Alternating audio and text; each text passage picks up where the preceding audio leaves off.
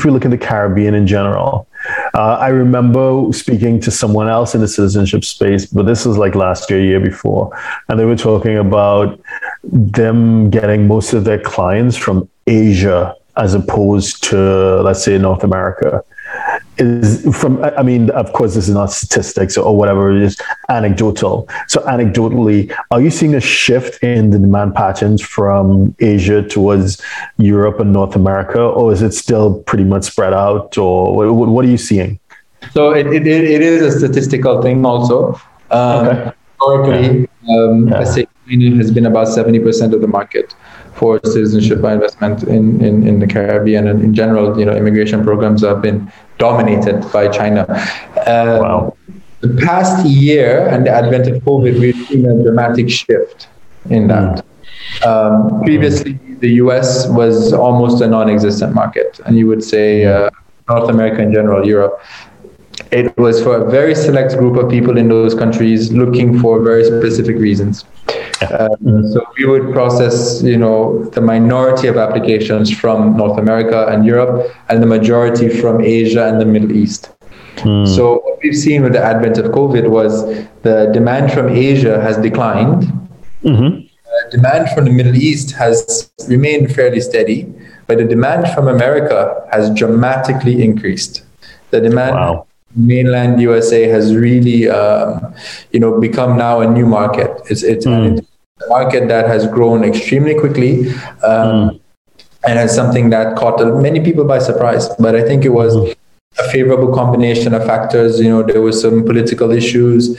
Uh, people worried about what which way the election would go. There were mm-hmm. issues worried about um, you know the pandemic, how things would go with the pandemic. There were issues surrounding where Americans could travel. I, I, I feel mm. what I've heard from many of my clients is that that image of American invincibility when it came to their passport has been cracked a little bit uh, because they found mm. during the pandemic that at one point their, their passport could was was not much better than most of the worst passports in the world right now. They were very limited in where they could use it. So they realized that even uh, even their passport, there are circumstances that would cause them to lose that that mobility that they enjoy, that freedom of travel, that freedom of choice of movement. So. Mm-hmm. They look strongly into getting that forward. So those would fall on under um, that that type of client we discussed about being the more yeah. insurance type client that just mm-hmm. hey, I want to have this for what could happen in the future, and we mm. see a more of these clients coming out of the US.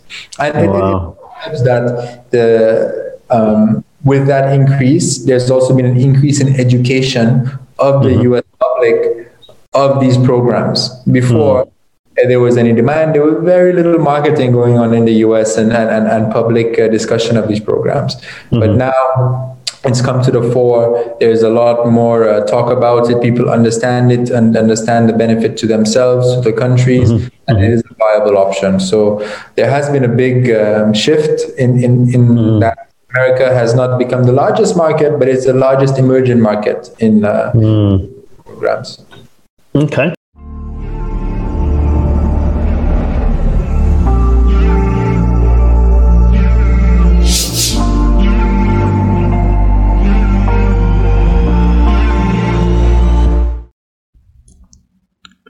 Please subscribe, like, share, and comment below.